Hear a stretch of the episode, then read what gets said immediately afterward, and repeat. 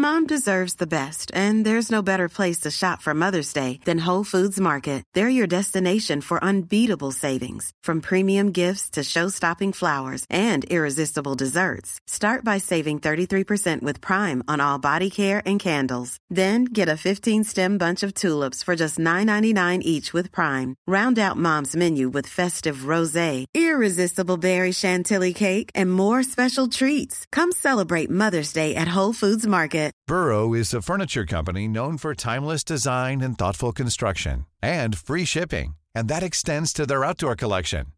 Their outdoor furniture is built to withstand the elements, featuring rust-proof stainless steel hardware, weather-ready teak, and quick-dry foam cushions. For Memorial Day, get 15% off your Burrow purchase at burrow.com slash ACAST and up to 25% off outdoor.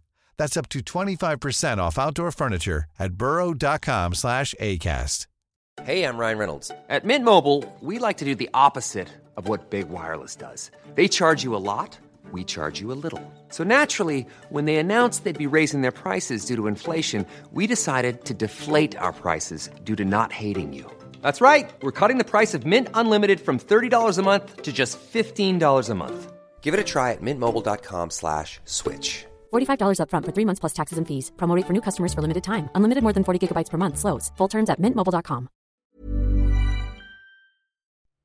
Zdravstvuyte and welcome to the History of Russia. This is episode 28 State of the Nation 2.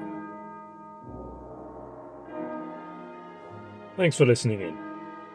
Okay, so last time we looked at the second part of Ivan the Great's long reign, which saw the Grand Prince, or the Sovereign of all the Rus, as he was now styled, only by himself established complete autocratic control over the running of the state and saw Moscow, via its invasion of Lithuanian territory, become the paramount regional power. But without any doubt, the absolute highlight of the last episode was my attempt to pronounce Constantinople, something I've done with mixed success about 189 times before, but this time the curse of the Byzantines struck with a vengeance and left me completely tongue tied. Anyway, unluckily for me, the city by the Bosphorus is now called Istanbul, which hopefully shouldn't present any problems going forward. This week we'll be doing the second State of the Nation, Plus, we'll cover the reign of Ivan's son, Vasily III, which will take us up to the year 1533. So there's no admin or blatant self promotion this week, so let's get straight into it and do some history of Russia. So, back in episode 10, I did the first State of the Nation, which encompassed two main themes the first was a kind of checkpoint or retrospective on how Kievan Rus, remember that, had developed over its first 150 years from its semi mythical beginnings back in the year 868 through to the introduction of Christianity into the Rus lands and the rule of Vladimir the Great, which ended in 1015. And then, secondly, we took a look at what kind of place the Rus state was from a basic cultural perspective in an attempt to get some kind of feel for what it was like to live there and how it all worked, Well, that was the aim anyway. So this time, rather than look at the cultural aspects and day to day life, we're going to look at the key events that have taken place since the first state of the nation. And then we're going to focus on the impacts of the 240 year long Mongol occupation.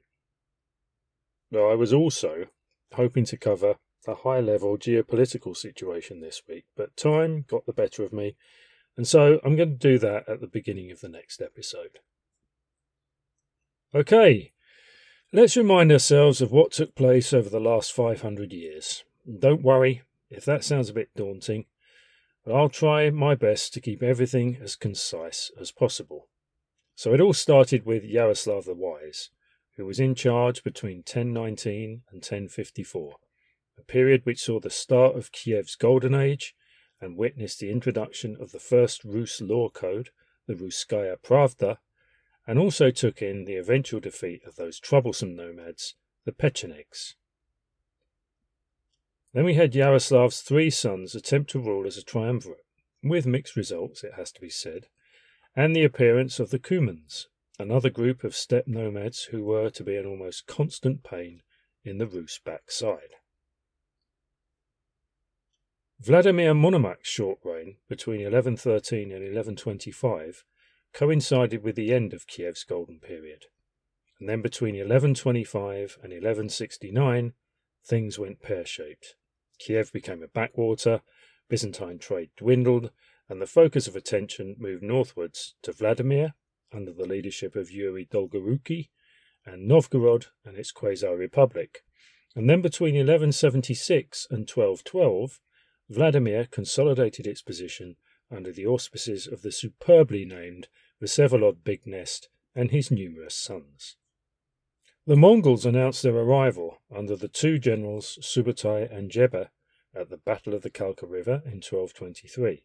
The Cumans were defeated, and then in 1237 Batu Khan's invasion started, and by 1240 the entire Russiskaya Zemla had been conquered by the Golden Horde.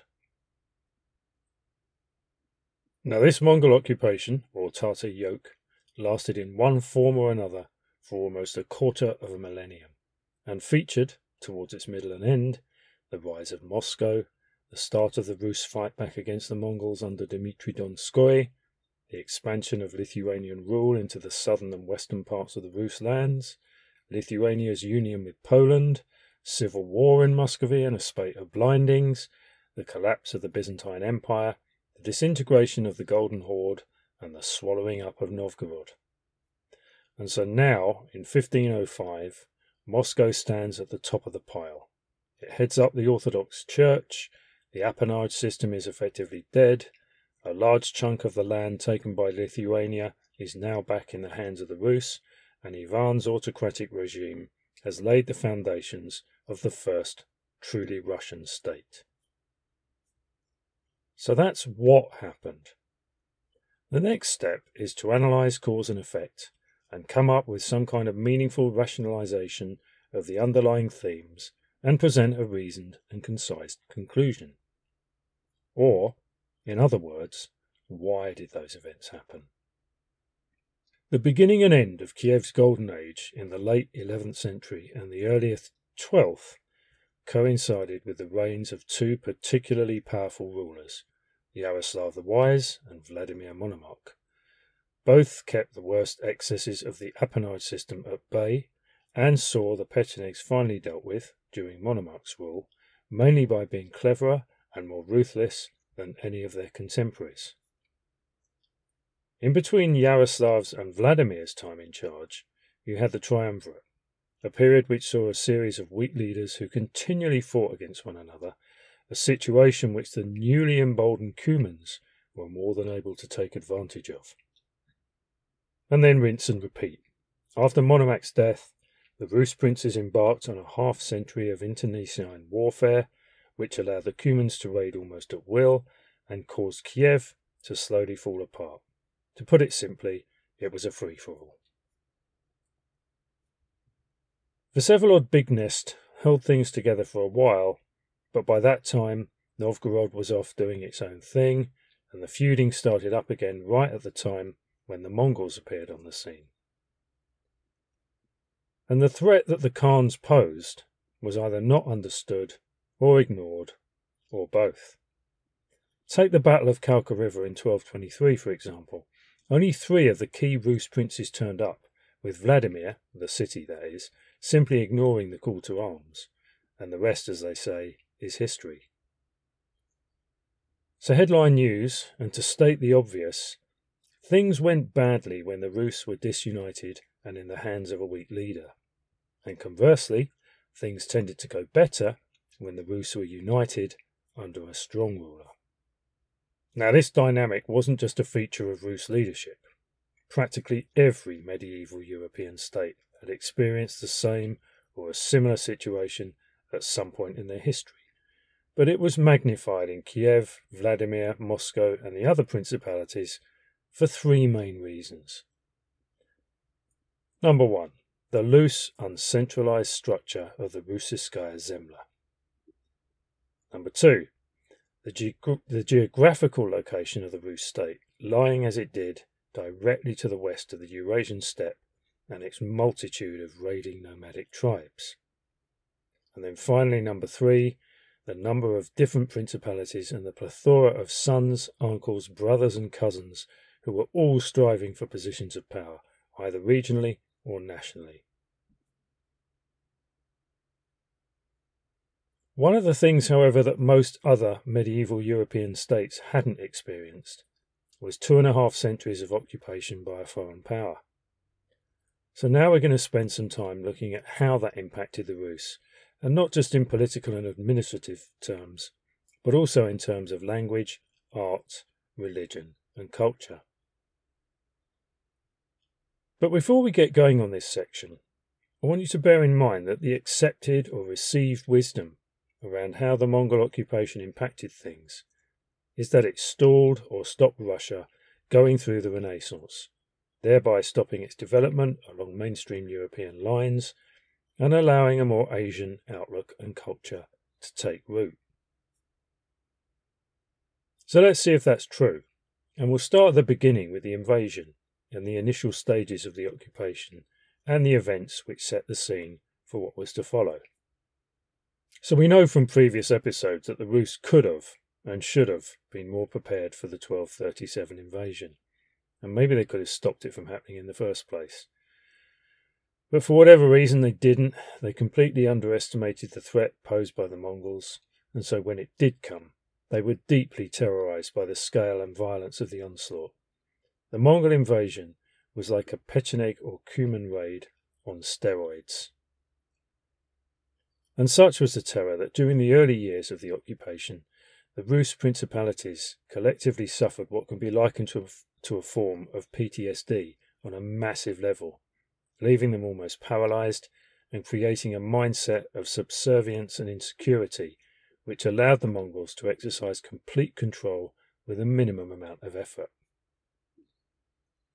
And therefore, throughout the remainder of the 13th century and for a large chunk of the 14th, the Rus princes concentrated on impressing the Khans and vying for their attention, making it relatively easy for their occupiers to exercise a policy of divide and rule. So, how easy was it, and how much effort did the Mongols need to effectively run their newly conquered territory? Well, initially, quite a lot. Batu Khan appointed two different types or levels of administrators. These were the Baskaki, who were military governors, and Darugi, or civilian governors. And both of them took stock via a census to make sure that things were run as smoothly as possible. But fairly soon after the invasion, with full control exerted, there was no need for the position of military governor, and the Horde ran things via decree and a big dollop of fear via a loose patchwork of civilian governors who used the YAM system, a series of staging posts situated throughout the land, typically one day's ride apart, that kept fresh horses and allowed for quick and easy travel, by the standards of the time, plus the handling of important dispatches, and this system survived well past the Mongol period. Now, this autocratic system of decree, and bear in mind that pre Mongol Rus had hardly been a hotbed of democracy, Novgorod apart, had two impacts. In the short term, the lessening of princely power and authority, and then in the long term, the stifling of any kind of democratic consensus, driven governance that outlasted the medieval period, and which some would say has continued through to the present day. Selling a little or a lot? Shopify helps you do your thing however you cha-ching. Shopify is the global commerce platform that helps you sell at every stage of your business. From the launch your online shop stage to the first real life store stage, all the way to the did we just hit a million orders stage. Shopify is there to help you grow. Shopify helps you turn browsers into buyers with the internet's best converting checkout. 36% better on average compared to other leading commerce platforms because businesses that grow grow with Shopify. Get a $1 per month trial period at shopify.com/work. shopify.com/work.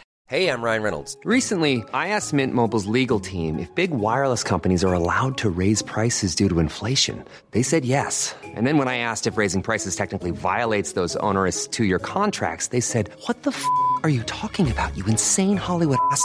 F- So to recap, we're cutting the price of Mint Unlimited from $30 a month to just $15 a month. Give it a try at mintmobile.com slash switch. $45 upfront for three months plus taxes and fees. Promo rate for new customers for limited time. Unlimited more than 40 gigabytes per month. Slows. Full terms at mintmobile.com.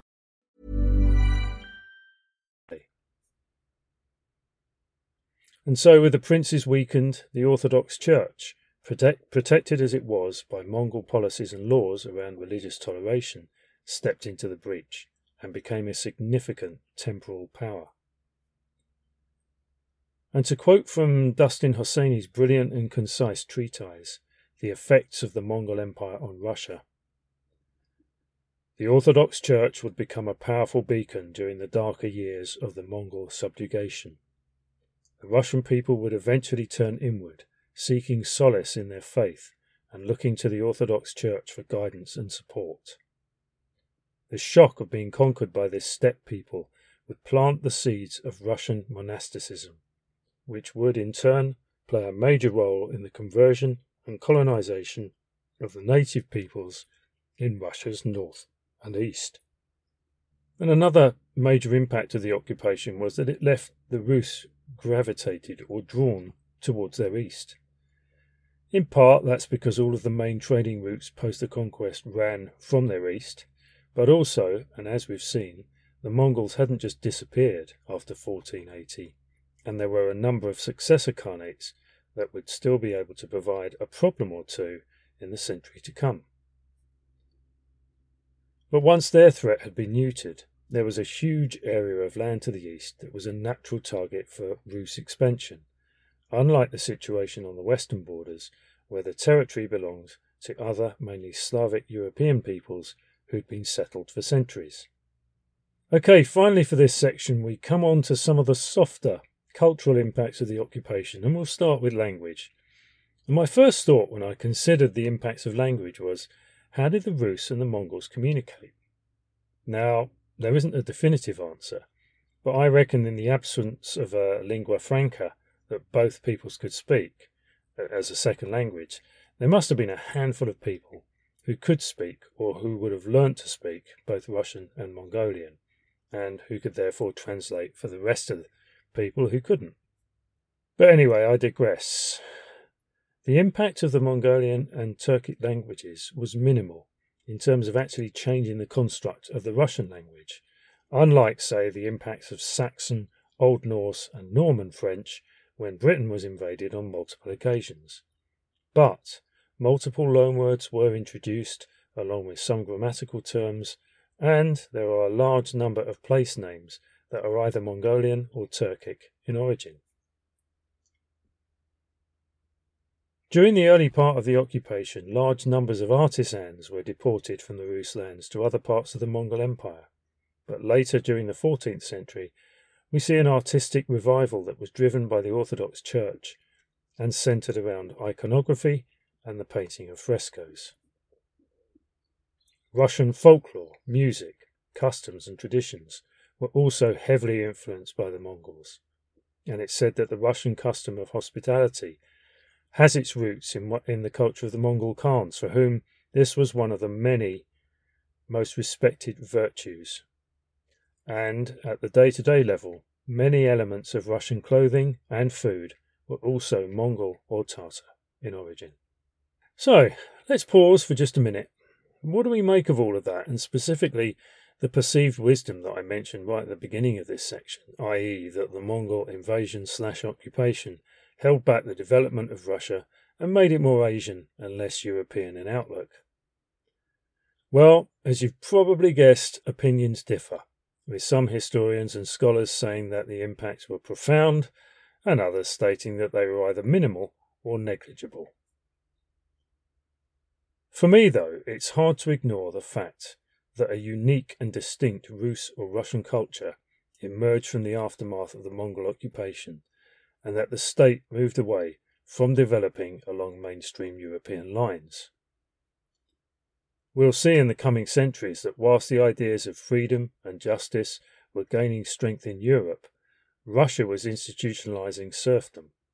And whilst Europe was witnessing extraordinary development and with new ideas and the introduction of scientific methods, particularly during the Renaissance, Russian society was still experiencing a traditional medieval existence based on small scale agricultural production and trade.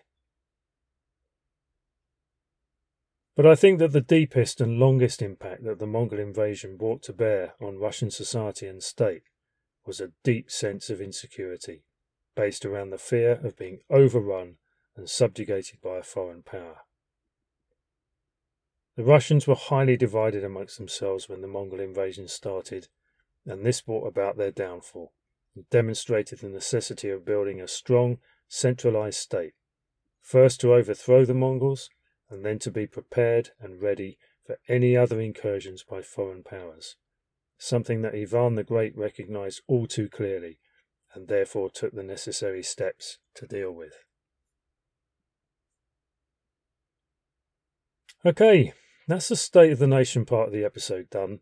Now it's time to take a look at Vasily III, who ruled as Grand Prince of Moscow from 1505 and who is sometimes referred to as Vasily the Adequate due to the fact that his time in charge is sandwiched between the reigns of his illustrious father, Ivan the Great, and his famous son, another Ivan, who we'll get to meet in the next episode. Now, the name the Adequate seems a bit harsh as Vasily was no mug and did a more than satisfactory job in continuing his father's policies. There's also the fact that for a long time he wasn't even the running to, in the running to succeed Ivan, and so there were doubts in some quarters about whether he should have been the Grand Prince in the first place. You see, Vasily was Ivan's first son, but from his second marriage to Sophia. There was an older half brother, another Ivan, referred to as Ivan the Young, who was ready and waiting to become the next Grand Prince. However, it wasn't to be. Ivan the Young died in 1490, we're told either from gout or complications related to the treatment of gout, and therefore his son, the seven year old Dmitri Ivanovich Vnuk, aka Dmitri the grandson, now became Ivan the Great's heir. But two people were unhappy with this state of affairs Vasily himself and his mother Sophia. She wanted her lad to be the next Grand Prince, and over the next few years attempted to persuade Ivan the Great that Vasily was the better candidate. And eventually, in 1502, the aging Ivan was won over, and poor Dmitri and his mother were thrown into prison, where, incidentally, Dmitri would die in 1509, aged just 24. And three days after he was overthrown, Vasily was named as the new heir. So, when Vasily finally took over, he spent the first part of his reign finishing off what his father had started, taking the fortress of Smolensk and even more territory from the new King of Poland and Grand Duke of Lithuania, Sigismund, who had taken over from his brother Alexander upon the latter's death in 1506. Vasily was equally successful in keeping the various Khanates subdued and pretty much under control and on the home front, he made sure that the boyars and the Orthodox Church toed the line and dealt with anyone who didn't. But his biggest problem was that by 1526, after 20 years of marriage, no heir to the throne had been produced. Now, around the same time, but 1500 miles away in London, another ruler, Henry VIII of England, you may have heard of him, was getting increasingly concerned about a very similar situation. And Henry's answer was to put his first wife, Catherine of Aragon, aside, marry Anne Boleyn, and as a consequence, break away from the Roman Catholic Church. Vasily, however, decided upon a quieter, and some would say a cleverer course of action.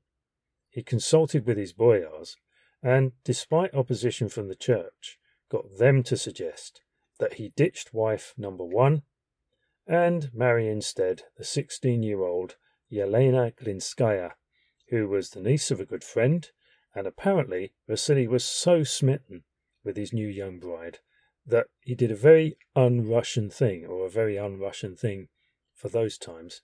He had his beard trimmed in an attempt to look younger. And so, new marriage, problem solved, but in fact it wasn't, because nothing happened for four years, and it increasingly looked like Vasily was going to have to name one of his brothers as his heir, something he was loath to do. However, out of the blue, in 1530, a son, Ivan, was born, followed two years later by another son, Yuri, and so the throne was safe. Except again, it wasn't really. Because in December 1533, Vasily died from complications that came about during the treatment of a large abscess on his hip, leaving the now three year old Ivan IV as the new Grand Prince of Moscow. Woe to you, O land, when your king is a child and your princes feast in the morning. And whilst you ponder the meaning of that, I'll draw this week's episode to a close. So, next time, and at the moment, I'm not sure when that will be, but I am hoping to get another episode out over the holiday period. We'll be taking a look at the first part of the long and remarkable reign of young Ivan IV, or as he would go down in history, Ivan the Terrible.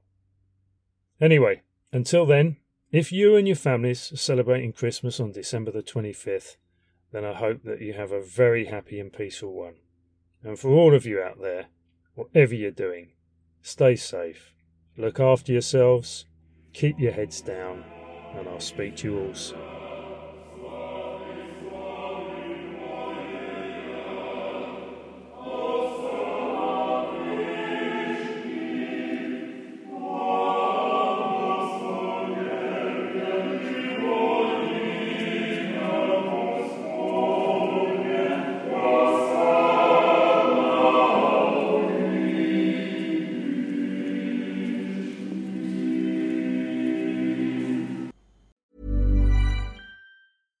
I'm Daniel, founder of Pretty Litter. Did you know cats tend to hide symptoms of sickness and pain? I learned this the hard way after losing my cat, Gingy. So I created Pretty Litter, a health monitoring litter that helps detect early signs of illness by changing colors, saving you money and potentially your cat's life. Pretty Litter is veterinarian developed, and it's the easiest way to keep tabs on your fur baby's health right at home. Go to prettylitter.com and use code ACAST for 20% off your first order and a free cat toy. Terms and conditions apply. See site for details.